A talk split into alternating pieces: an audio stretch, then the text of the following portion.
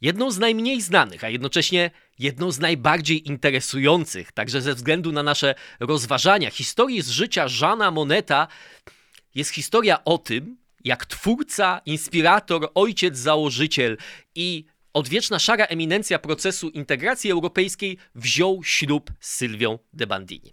Para poznała się w 1929 roku w mieszkaniu Żana we Francji. Od razu była chemia, wszystkie te rzeczy, które znamy z komedii romantycznych, no i chcieli zostać parą, ale był jeden problem. Sylwia de Bandini już miała męża Francesco de Bandiniego, który był włoskim bankierem. Ślub był kościelny, zawarty zgodnie z prawem włoskim, które wtedy nie dopuszczało możliwości rozwodu. Wtedy na scenie pojawia się Polak, dr Ludwik Reichmann, który mówi do tej pary tak: Jest jedno miejsce na świecie, które da rozwód Sylwii i pozwoli wam zostać szczęśliwym małżeństwem. Tym miejscem jest Moskwa. Ostatecznie tę operację udaje się zrealizować w 1934 roku. Dodajmy roku, który już był początkiem de facto wielkiego terroru. 1 grudnia 1934 zabity zostaje Kirow. Sylwia przybywa sama ze Szwajcarii, a Jean przybywa z przeciwnego kierunku koleją transsyberyjską z Chin. Jakby tych elementów ponadnarodowych było za mało w tej historii, to jeszcze warto dodać, że akuszerem całej tej sytuacji i mediatorem z sowieckimi urzędnikami był ambasador USA w Moskwie William Bullitt. Jeżeli ktoś z Was zna lepszą historię, która lepiej symbolizuje losy wyzwolonej, samorealizującej się jednostki w globalnej wiosce, to niech pierwszy rzuci we mnie kartą biblioteczną. I powiedzcie mi szczerze, jaka historia lepiej pokazuje, że prawdziwej miłości, a przede wszystkim ambicji nie, wyjątkowej, wyzwolonej jednostki nie zatrzymają granice narodowe, różnice ideologiczne, a nawet obyczaje i tradycje kraju, z którego wywodzi się żona. Natomiast żeby była jasność, ta rozkmina jest trochę szersza. My nie idziemy tutaj za tanią sensacją. Wizyta Moneta w Moskwie, czy wcześniej w Chinach, które jeszcze przecież nie były komunistyczne wtedy. W każdym razie ta wizyta to nie ma być dowód na to, że Europa jest tajnym spiskiem parabolszewików, prawda? To jest głębszy pewien symbolizm. To znaczy, że dzisiejsza Europa jest rzeczywiście rajem i w ogóle dzisiejsze duże państwa, Stany Zjednoczone też, dla ambitnych jednostek, które chcą być takie jak Jean Monnet, prawda?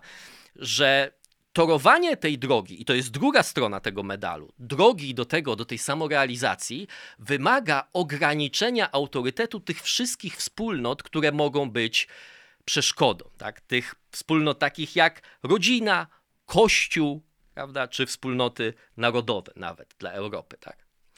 E, te tradycyjne wspólnoty, i to jest taka konserwatywna perspektywa w tym wszystkim, były zawsze źródłem wartości, wychowania i sensu życia, ale ich różnorodność, e, czasem może nawet powiedzieć chaotyczność, przeszkadzało tym, przeszkadzała zawsze tym, którzy chcieli, żeby całym społeczeństwem, całym państwem rządził jeden centralny plan.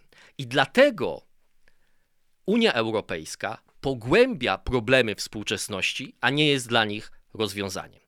O tym wszystkim dzisiaj to jest rozkmina Korzuszka. Okej, okay, witajcie po raz kolejny na kanale. Zrobiłem taki eksperymentalny test, żeby zobaczyć, czy algorytmy, w sensie nie algorytmy, ale wy dłużej zostaniecie z tym filmem, bo trochę mnie niepokoi. Ja wiem, że doceniacie te rozkminy europejskie i ja je też bardzo doceniam, bo dużo pracy, tak jak zawsze to powtarzam, żeby nikt o tym nie zapomniał, w nie wkładam, ale trochę mnie niepokoi, że 40% ludzi na przykład ogląda ten film do końca. Ja wiem, że te filmy są długie, dlatego chciałem trochę taką zanętę wrzucić na początek. Ale ta zanęta dotyczy tego, o czym będziemy mówili. Tak jak zawsze, ponieważ to jest trzecia część tej rozkminy, pozostałe możecie znaleźć znaleźć na moim kanale w playliście rozkminy europejskie. E, to krótkie przypomnienie tego, co już powiedzieliśmy. Jesteśmy w trzeciej części tych rozkmin, e, w których mówimy właśnie o tym, jak projekt europejski, to o czym już powiedziałem, pogłębia problemy współczesności. W pierwszej części tej trzeciej części powiedzieliśmy o olimpijskiej wiosce elit, w jaki sposób Europa kreuje ten specyficzny brukselski świat, e, odizolowanych od reszty elit. Dzisiaj mamy drugą część, w której się zajmiemy tym, jak centralizacja i oddanie rządu technokratycznym e, ekspertom, ma swoje źródła w USA w pierwszej połowie XX wieku. Tam udało się ją wprowadzić nawet wcześniej niż w Europie i może nawet skuteczniej, ale też dzięki temu możemy obserwować negatywne efekty e, tych zjawisk. Plan tego, co dzisiaj będziemy mówili. Ponieważ, tak jak mówiłem, trochę mnie martwi, że nie wszyscy są w stanie dotrwać do końca tych rozkmin, to na początku powiem to, co jest wnioskiem w pewnym sensie z tego wszystkiego, ale według mnie jest najważniejsze, dlatego będzie na początku. Kluczowa korekta filozoficzna jest potrzebna i ta korekta sprowadza się do zasady, którą wyraził Yuval Levin, o niej powiem za chwilę więcej, czyli o tym, że centralizacja władzy czy kolektywizacja wcale nie jest przeciwnym biegunem indywidualizacji. To znaczy, że we współczesnym szczególnie świecie i we współczesnych państwach hiperindywidualizm, znaczy każdy dla siebie i każdy realizuje swoją własną samorealizację, jest ręka w rękę idzie, ręka myje rękę, można powiedzieć, z hipercentralizacją, czyli większą władzą dla biurokratów i tak dalej. E, druga część to jest, powiemy o tym, że projekt Zjednoczonej Europy miał rzeczywiście inspirację istotną w Stanach Zjednoczonych, ale żeby zrozumieć sens tej inspiracji, nie można tylko patrzeć na to, czym były Stany Zjednoczone w momencie założenia, ale trzeba zrozumieć moment historyczny, w którym ta inspiracja nastąpiła. I trzecia rzecz, która się wiąże z tą drugą, to powiemy o tym, że ojcom założycielom UE najbliżej było do epoki progresywistycznej filozofii w USA, czyli pierwszej połowy XX wieku. wieku. I tej idei właśnie oparcia państwa na centralnym planowaniu i na rządach ekspertów e, i żeby te procesy decyzyjne były jak najsprawniejsze, to oczywiście eksperci muszą być bardzo dobrze wykształceni, tak jak ostatnio mówiliśmy o urzędnikach Komisji Europejskiej, że przechodzą wiele etapów weryfikacji, ale żeby te decyzje mogły dobrze wchodzić w życie, to też ta centralizacja musi do, dokonać się na odpowiednim poziomie. Zaczynamy, tak jak powiedziałem, od rzeczy najważniejszej, czyli kluczowa korekta filozoficzna.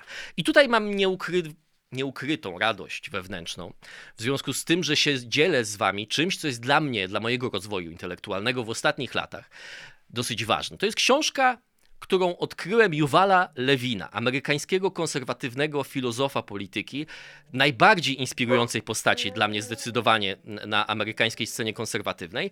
Ta książka się nazywa Fractured Republic, czyli e, pokawałkowana republika.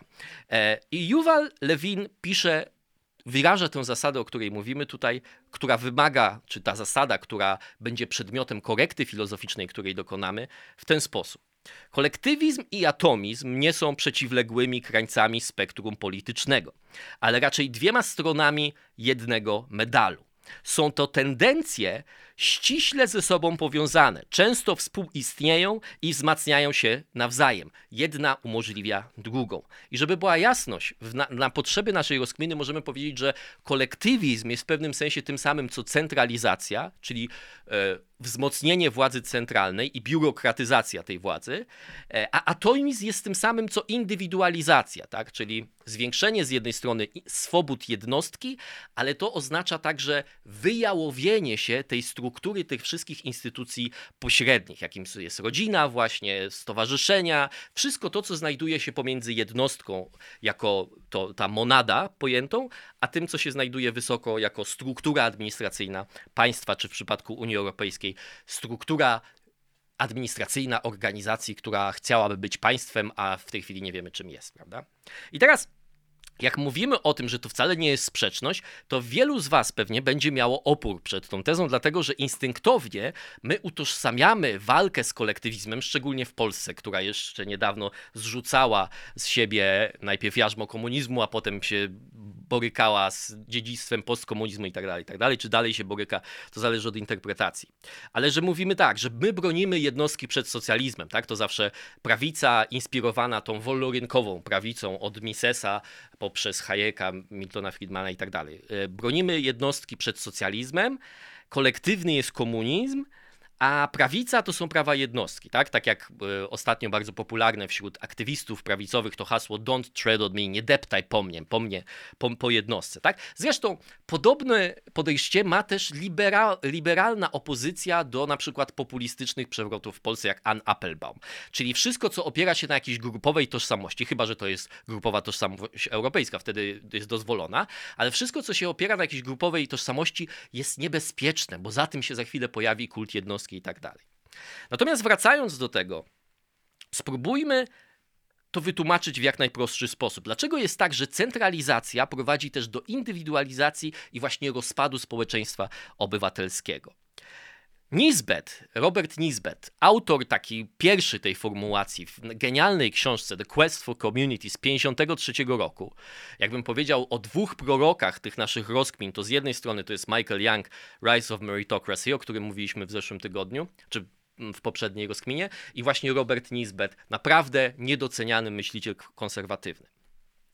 I on mówi w ten sposób, i to wyciąga korzenie tego, co się dzieje współcześnie, jeszcze dalej niż z epoki progresywizmu w Stanach Zjednoczonych. E, ludzie przynależą do wspólnot, dlatego, że te wspólnoty spełniają dla nich jakieś określone funkcje, dlatego, że one są niezbędne. Chłopi, na przykład od średniowiecza tradycyjnie, mieli dużo dzieci. Ale nie dlatego, że przeczytali broszurę pod tytułem Wielodzietność da ci szczęście, tak? Człowiek wielodzietny to człowiek szczęśliwy, tylko dlatego, że rodzina była jednostką ekonomiczną, ale nawet była jednostką prawną. Znaczy pewne prawa należały się właśnie gospodarstwu rodzinnemu, prawda? E, chłop miał dzieci, bo to byli także pracownicy, tak, którzy efektywnie pozwalali mu obrabiać pole. E, i oczywiście te wszystkie funkcje kulturowe, formowania, wspólnoty, dostarczania sensu życia i tak dalej, to wszystko odgrywało rolę, ale ta funkcja ekonomiczna, prawna także odgrywała bardzo dobrą rolę. Tak? I teraz kluczowa rzecz, która się dzieje w, w modernistycznych państwach, tak? czyli od czasu powiedzmy końcówki XVIII wieku. Jeśli państwo staje się silniejsze i przejmuje funkcję tej na przykład rodziny, czy innych mniejszych albo większych wspólnot, to rodzina i te wspólnoty zaczną przegrywać tę rywalizację. Znaczy, wielu ludzi ciągle w naszych czasach, i to jest bardzo dobrze, uważa, że trzeba mieć rodzinę, że trzeba zakładać rodzinę, że trzeba mieć dzieci. Do mnie piszecie, żebym miał dzieci i mam, uważam, że macie rację. Na poziomie intelektualnym się zgadzam w 100%. To też jest cecha naszego, że każdy z nas ma możliwość e, sam do, dokonywać tej decyzji i nikt oprócz Bania, przestań, bardzo cię proszę. To, to są właśnie, i pewnie powiecie, no zamiast dzieci, psy, ja, ja znam to wszystko, ja się z wami zgadzam, więc nie dyskutujmy na ten temat. E, natomiast jakby, żeby była jasność, do czego my tutaj dążymy. Współczesne państwa Zachodu dostarczają bezprecedensowego dobrobytu który jest pozytywny. I o tym nie będziemy rozmawiać, żeby była jasność, że ja nie mówię, że my chcemy wrócić do epoki średniowiecznych gildii, że każde plemię się broni samo i żeby nie było państwa i tak dalej. Natomiast ich skuteczność i sprawność w centralizacji powodują także, alienację i tęsknotę za wspólnotą i wyrazem tych tęsknoty za wspólnotą i myślę, że te e, wnioski są dosyć dobrze udokumentowane. Był zarówno Brexit, był wybór Trumpa i do pewnego stopnia był też wybór e, Prawa i Sprawiedliwości w 2015 roku. E, żeby to zrozumieć lepiej, zastanówmy się realnie, w jakim świecie żyjemy. To będzie złożona ta, ta diagnoza współczesnego świata będzie złożona z, z, trzech punktów. Pierwszy punkt jest taki, że zachodnie demokracje rzeczywiście angażują się co chwilę, mówiliśmy już o tym, w te ruchy emancypacyjne. Ale celem tych ruchów jest to, żeby kolejnym grupom jednostek zapewnić możliwość bycia sobą, a metodą realizacji jest to, żeby te grupy społeczne, takie jak kościoły, które mogłyby sprawić, że te jednostki nie czują się szczęśliwie, zostały w jakiś sposób stłumione w pewnym sensie. Tak? Drugą częścią tej, tej samej monety jest to, że od lat 60., co najmniej od kontrkultury, ale już wcześniej tak naprawdę te idee były obecne, że celem ludzkiego życia jest samorealizacja, odnalezienie siebie, siebie, które często odbywa się w kontrze do właśnie norm, które mogłyby nam w przeszłości narzucać różne wspólnoty. Czyli to jest ten pierwszy punkt. Ale jednocześnie mamy coraz dalej idącą centralizację i potęgę biurokratyczną. Co do tego myślę też nikt nie ma wątpliwości. Liczba urzędników rośnie w każdym państwie, nie tylko w Unii Europejskiej, w każdym państwie demokracji zachodniej. Rośnie liczba regulacji, rośnie liczba legislacji, które są przepychane przez parlamenty. To jest drugi punkt. Trzeci punkt jest taki, jednocześnie, pomimo tej indywidualizacji i tej centralizacji, mamy coraz większą alienację. Nawet w ostatnim CNN, e, różne, chyba w Polsce też był, była taka fala artykułów pod tytułem Co zrobić z epidemią samotności? To znaczy, że to jest socjologicznie zaobserwowane i op, e, opisane zjawisko. Także ludzie są coraz bardziej samotni, że mamy coraz więcej pomimo dobrobytu mamy coraz więcej samobójstw i jedną z przyczyn, którą podają socjologowie, badacze społeczni i teoretycy polityczni jest to właśnie, że ten sens, którego dostarczały w przeszłości wspólnoty nagle zaczął ginąć. Dwa fakty historyczne jeszcze, żeby wzmocnić tę wizję. Tak? Statystyczny mieszkaniec dzisiaj Zachodu ma przed sobą bezprecedensową, bezprecedensową paletę e, modeli życia do wyboru i bezprecedensowy brak presji, tej, o której mówiłem, społeczno-środowiskowej. Tak? Autorytet rodziny, wioski, kościoła e, w ocenie tego, kim jesteśmy, jest historycznie niski. Ja w tym kontekście to taka mała dygresja, ale na temat zawsze się zastanawiam i śmieję się, że połowa piosenek, szczególnie zaczynających raperów, jest o tym, jak oni osiągnęli sukces i jak hejterzy chcieli, żeby oni nie osiągnęli sukcesu słynne jak nauczyciele fakow, jak mówiła Agnieszka Chlińska też, prawda? I ja zawsze się zastanawiam, kim są ci hejterzy, bo mam wrażenie, że trochę żyjemy w czasach, w których oprócz oczywiście złośliwych komentarzy w internecie, e, które oczywiście na przykład mnie bol, bolą bardzo zawsze, to nikt z nas nie ma czasu, żeby realnie zaangażować się w rzucanie kłód pod nogi raperom młodym, żeby nie zrobili e, kariery. Ale to jest ten pierwszy fakt, tak? czyli że mamy bezprecedensowy wachlarz opcji. Drugi fakt, to jest to, że statystyczny mieszkaniec Zachodu ma historycznie niski udział w życiu wspólnotowym. Od rodziny, poprzez wspólnoty kościelne, poprzez lokalne, po lokalne wspólnoty. To opisywał oczywiście doskonale e, i to stało się też w języku politycznym am, e, amerykańskim takim, można powiedzieć, idiomem bowling alone, czyli uprawianie kręglarstwa granie w kręgle samotne. Tak? Wzrosła w Stanach Zjednoczonych w okresie, które Putnam opisuje, ilość ludzi, którzy uprawiają kręgle, ale bardzo zmniejszyła się e, e, ilość tych sąsiedzkich lig e, kręgli, kręgarskich. Kurde, jak to się odma odmawia? W każdym razie, uprawiania kręgli. E, wyjątkiem ostatnim tego życia wspólnotowego ma być nasze zaangażowanie w politykę i które jest wychwalane poprzez wysoką frekwencję w wyborach. Ale pamiętajmy, że główną stawką to nie są wspólnoty, których my jesteśmy często częścią. Może ja bardziej jako dziennikarz reżimowy niż by wy bardziej, prawda? To też trzeba szczerze powiedzieć.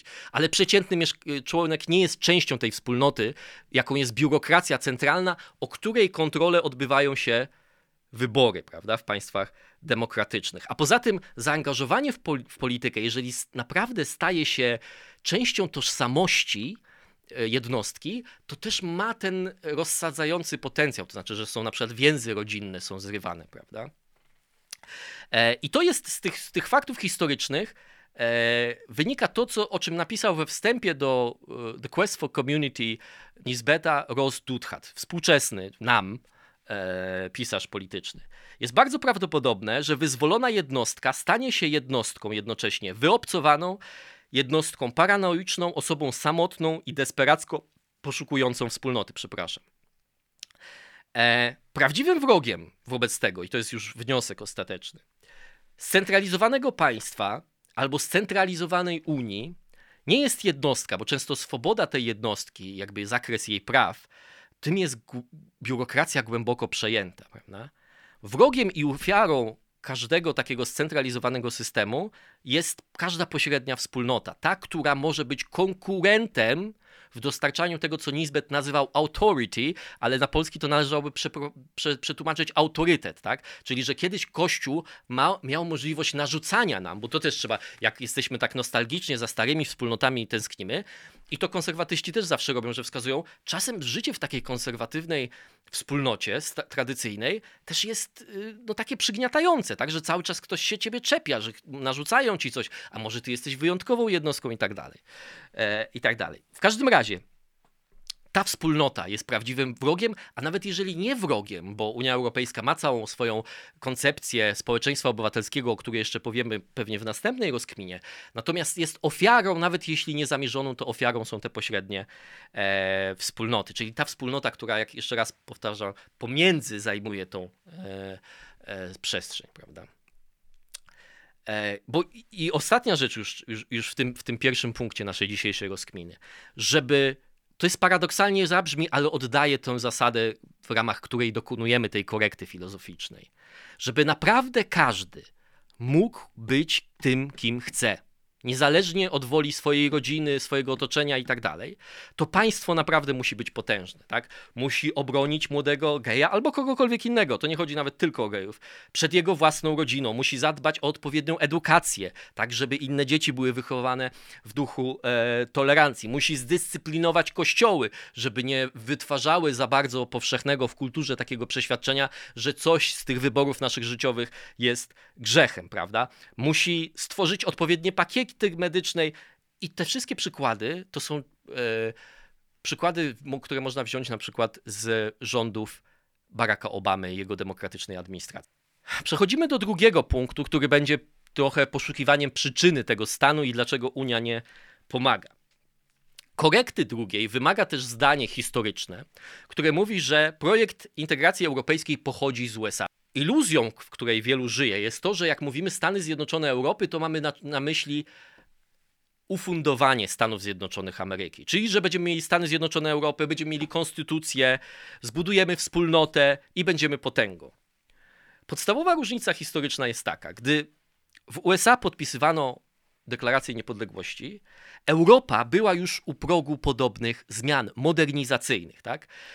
której efektem było tworzenie się państw coraz bardziej scentralizowanych. Tak? No, szczytem e, tego centralizowania oczywiście był model pruski i wszystko to, wszystkie reformy, które wprowadzał chociażby Bismarck. Tak? To już oczywiście mówimy o XIX wieku.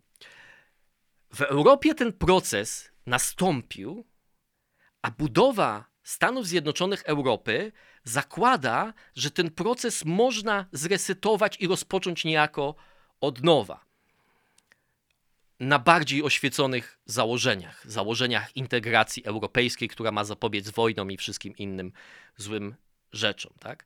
Możliwość takiego resetu, umówmy się, to jest kwestia bardzo niezweryfikowana. Ale jeżeli mamy jakieś dane przez 100 lat od czasu pojawienia się pierwszych idei Moneta i Kalergiego i tak dalej, pan Europy i tych wszystkich rzeczy, to wygląda na to, że te stare ustawienia algorytmów narodowych czyli ten proces, który już raz przebiegł, są trudniejsze do usunięcia niż się wielu wydawało.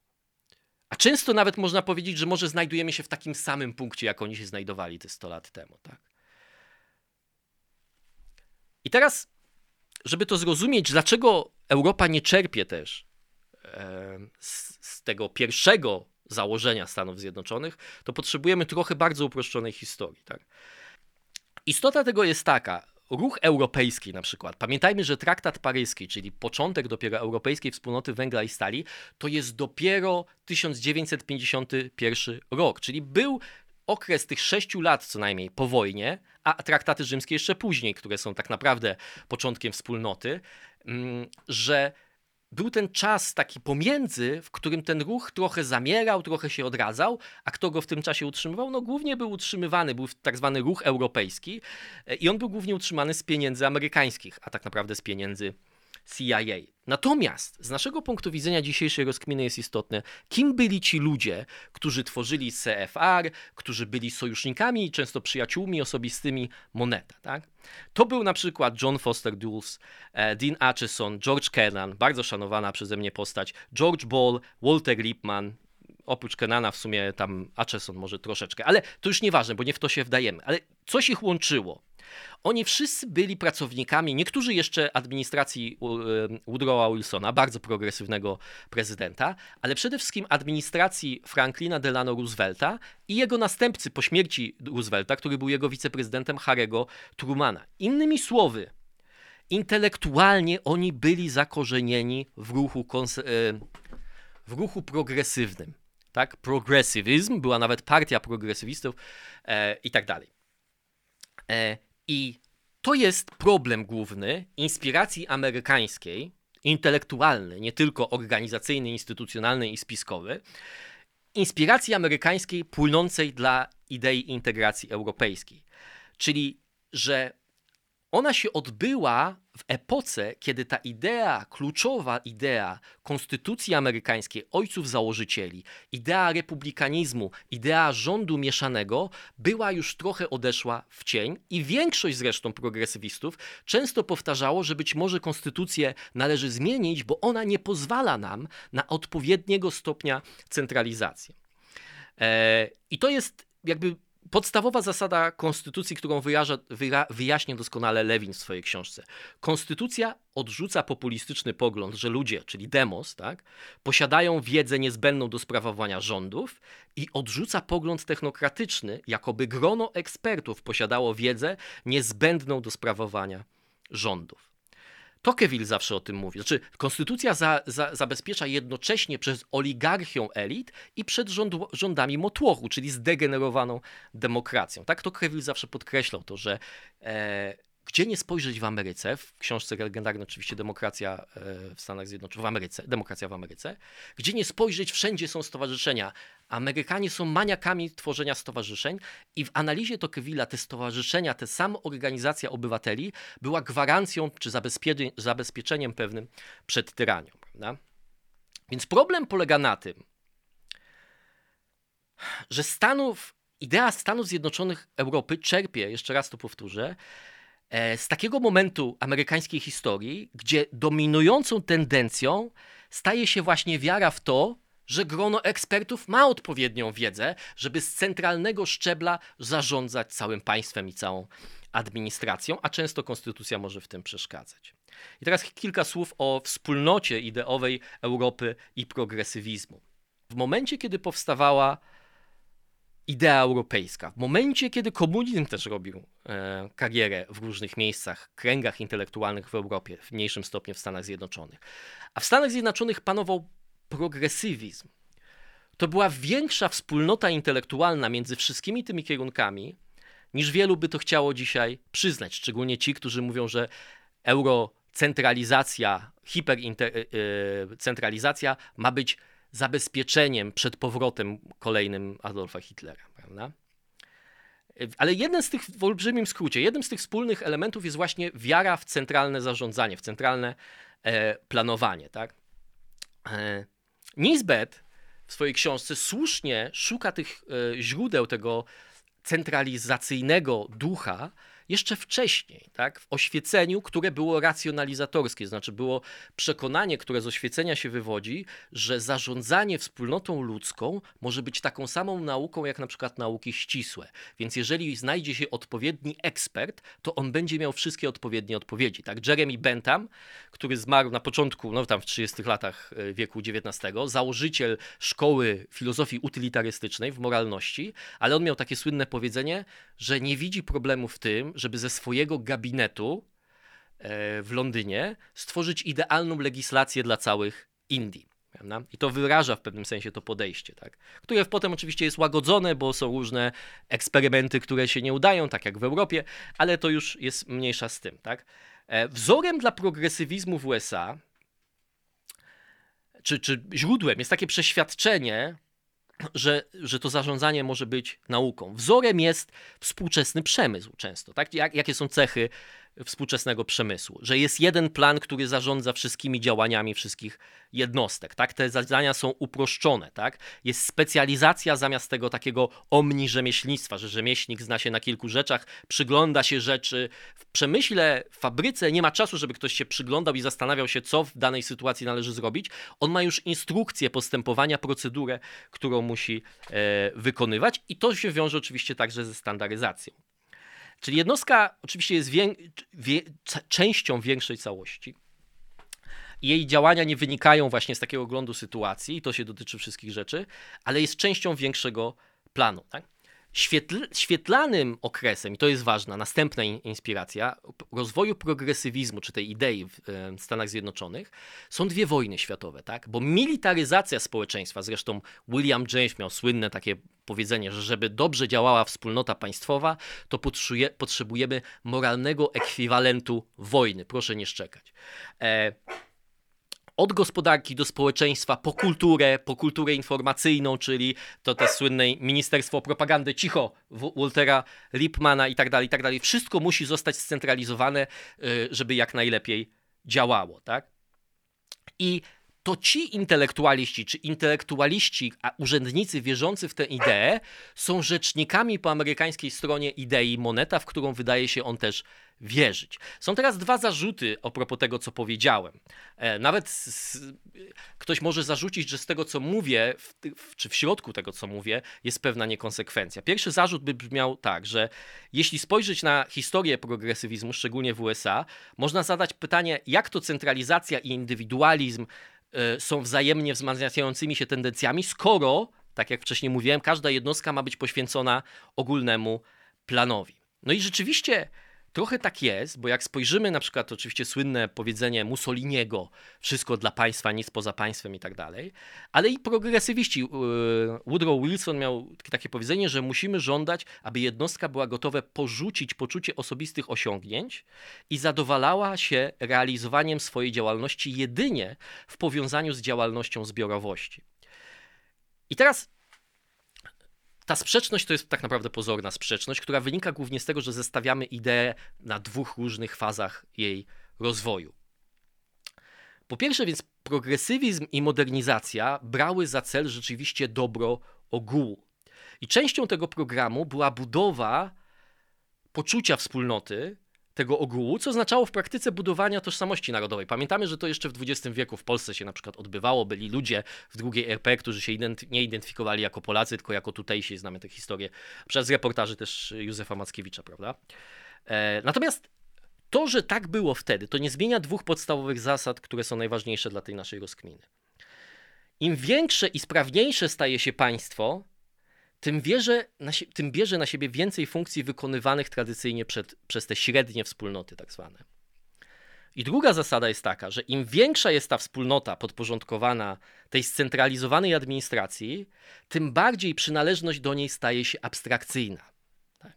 To znaczy, czy Polska już jest za dużą taką, to jest kwestia do rozważenia, prawda? Ale wydaje się, że ewidentnie Europa wydaje się i biorąc pod uwagę też różnorodność kulturową Europy, że Europa wydaje się zbyt wielką y, wspólnotą, żeby się z nią identyfikować. Chyba, że jest się eurokratą, to wtedy się można identyfikować.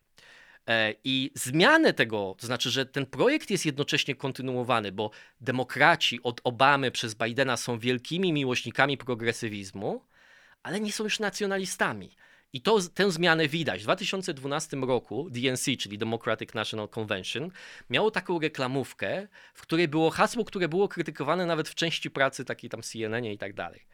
Ale tak, miała takie hasło, które jest po prostu też źle skonstruowane, ale wiele mówi w kontekście tego, o czym, o czym my dzisiaj rozmawiamy. The government jest is the only thing that we all belong to. Czyli administracja publiczna albo rząd jest jedyną rzeczą, do której my wszyscy należymy. I są trzy obserwacje w związku z tym hasłem. Po pierwsze jest takie, jak działa wspólnota, która ma 300, mniej więcej tyle miało, taką miało populację Stany Zjednoczone. Wtedy i teraz mniej więcej też. E, jakie to ma przełożenie na codzienne życie, że jesteś częścią wspólnoty, która ma 300 milionów? I co to, i dwuznaczne jest to, że my należymy do rządu, prawda? To znaczy, jak mówimy, że należymy do jakiejś rodziny, to trochę co innego być może oznacza, prawda? Ale druga rzecz też jest istotna. Wszyscy, albo zdecydowana większość z nas, należy do jakiejś pośredniej wspólnoty, rodziny, kościoła, y, grupy znajomych, nawet i tych wszystkich takich y, stowarzyszeń, prawda, i tak dalej. Nie wszyscy, tylko problem y, tych, którzy administracują państwem scentralizowanym, albo chcą takiego państwa, albo takiej organizacji, jest to, że nie wszyscy, że jest chaos i nie wszyscy należymy do tej samej rodziny. Więc potrzebna jest organizacja, do której wszyscy będą należeć, bo wtedy będzie standaryzacja, tak jak w przemyśle, prawda? I trzeci problem. E, trzeci problem jest taki, że. Czy nie trzeci, trzecia obserwacja, że tutaj widzimy efekty korekty, której dokonała w progresywizmie lewica antyamerykańska, czyli lewica kontrkulturowa, która się rodziła w latach 60. Tak?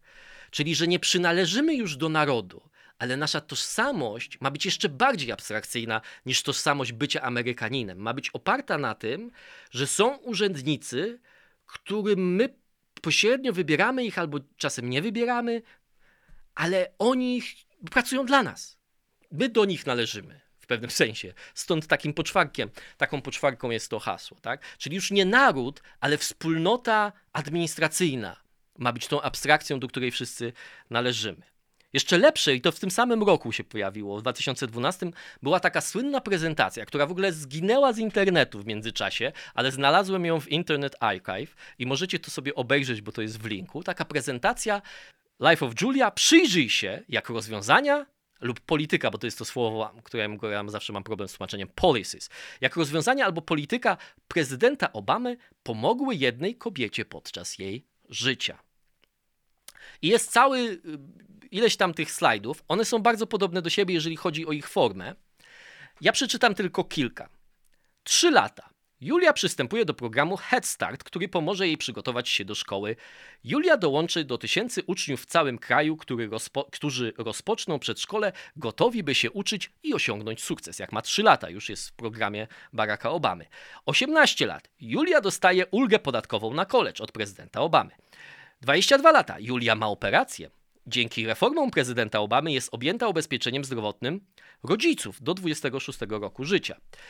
27 e, lat. Dzięki Obamacare jej ubezpieczenie musi obejmować antykoncepcję i medycynę zapobiegawczą.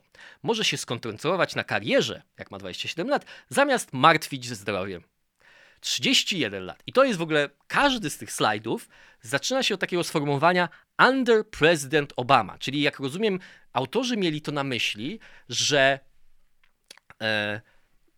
takie są warunki legislacyjne pod rządami prezydenta Obamy dla Julii. Natomiast akurat w tym, w tym jednym slajdzie brzmi to dosyć dziwnie, bo mamy under President Obama, pod rządami Obamy po polsku, Julia decyduje się mieć dziecko. Z kim? Nie wiemy. Podczas jej ciąży wszystkie kontrole i opiekę ma, ma w, za w swoim oczywiście ubezpieczeniu, które jej zapewnia Obamacare, prawda? W wieku 37 lat jej syn Zachary zaczyna przedszkole, szkoły mają lepsze zaplecze i Zachary korzysta z programu Race to the Top, tak jak Julia w młodości. W wieku 60, obmijam tutaj kilka etapów, w wieku 67 lat Julia przechodzi na emeryturę, Social Security sprawia, to też jeden z moich ulubionych slajdów, że nie musi się martwić o oszczędności. To pozwala jej podjąć pracę wolontariacką w osiedlowym ogrodzie. I to jest ostatni slajd. Jak ja oglądam tą, za każdym razem tą prezentację, to zadaję sobie pytanie i potem, no taki, taki jest natura ludzkiego życia. Powinien być slajd, że Julia umiera, prawda? I pytanie jest zawsze takie, jak obejrzyliśmy już życie Julii, czy ktoś po niej płakał?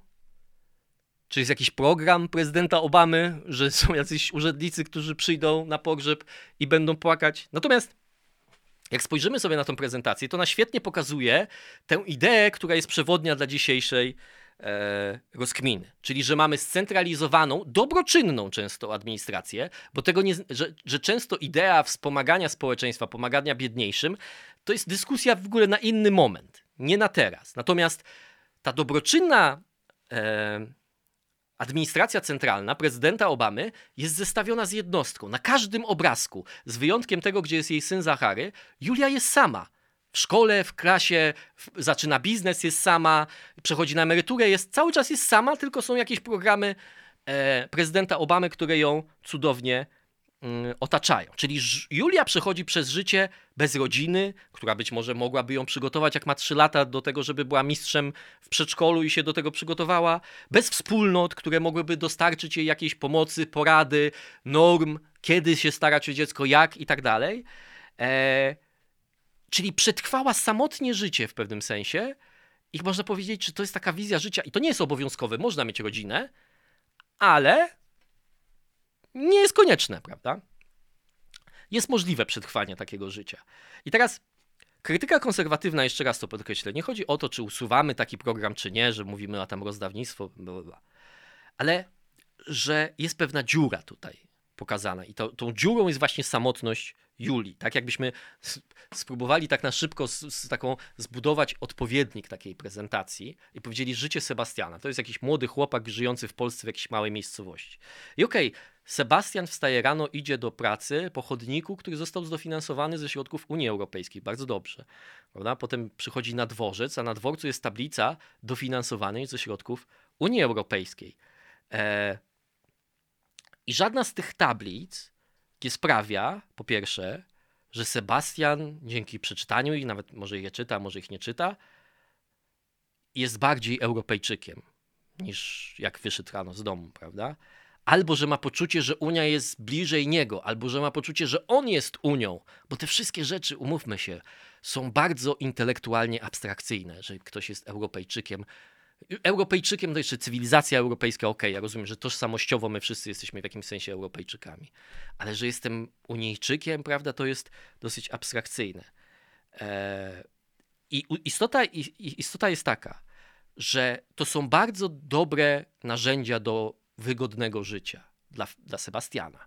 Ale fakt, że jest chodnik, że jest kolejka, którą dojeżdża do pracy, nie zmienia tego, że one nie są wspólnotą, tak? Nie dostarczają Sebastianowi tego sensu życia, tych wartości, wspólnoty e, i nie ochronią go przede wszystkim przed wyobcowanym i samotnym życiem.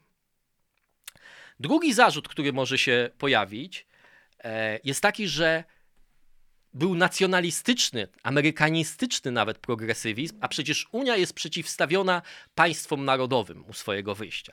I trochę jest w tym prawdy. Znaczy, przede wszystkim tak, Monet i to od pewnego stopnia Schumann, który podobno to jest nieprawda, że był oficerem e, armii niemieckiej podczas wojny, I wojny światowej, ale nosił mundur. Był na pewno urzędnikiem i nosił mundur niemiecki.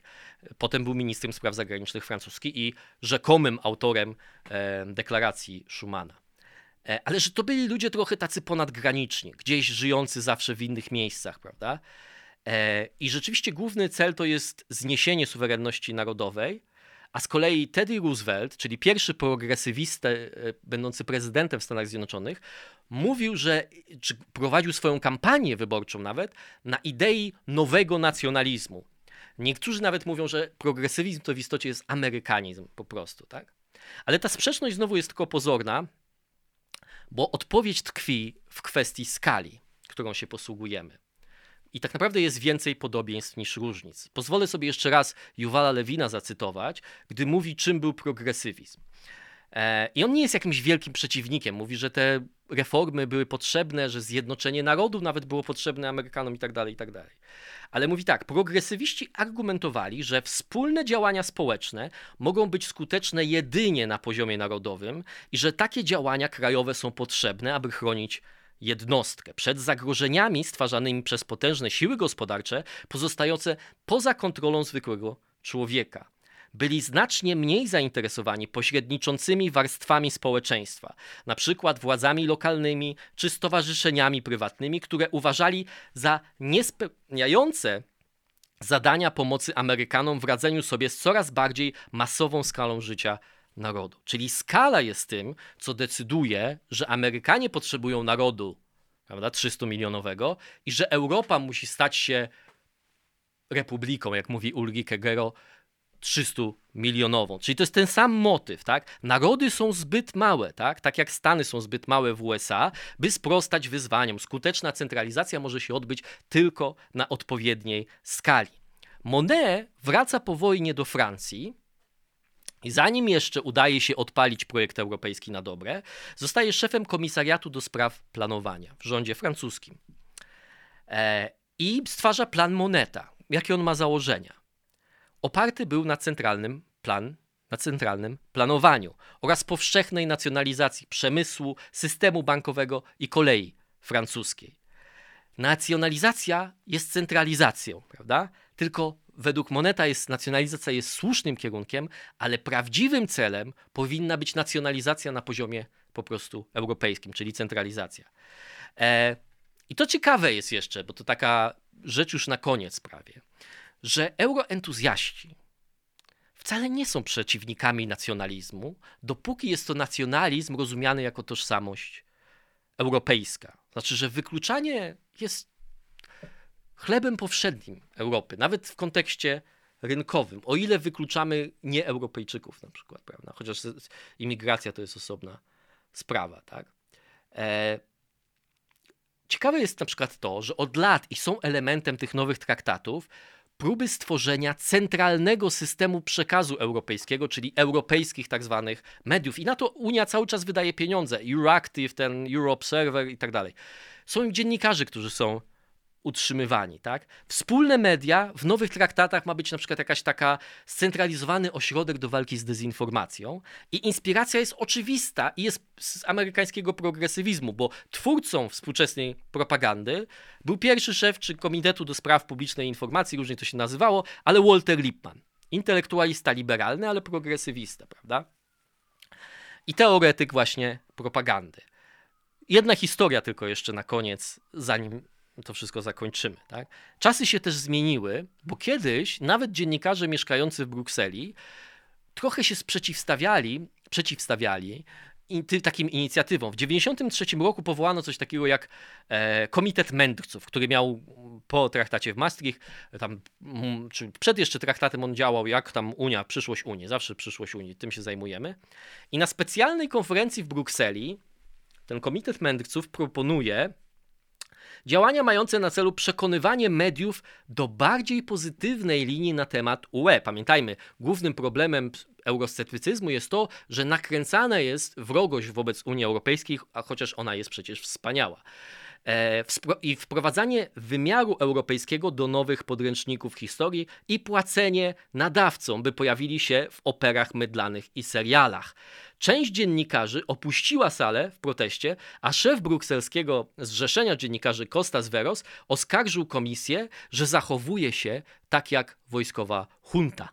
Czasy się zmieniły, bo w latach tam 2000, po 2015 roku to było na pewno była taka sytuacja, że jakiś węgierski dziennikarz zadawał rzeczywiście pytania w interesie rządu e, węgierskiego, czyli rządu Viktora Orbana, ale z drugiej strony jakiego rządu interesy miał reprezentować? Może żadnego, ktoś powie, ale okej. Okay.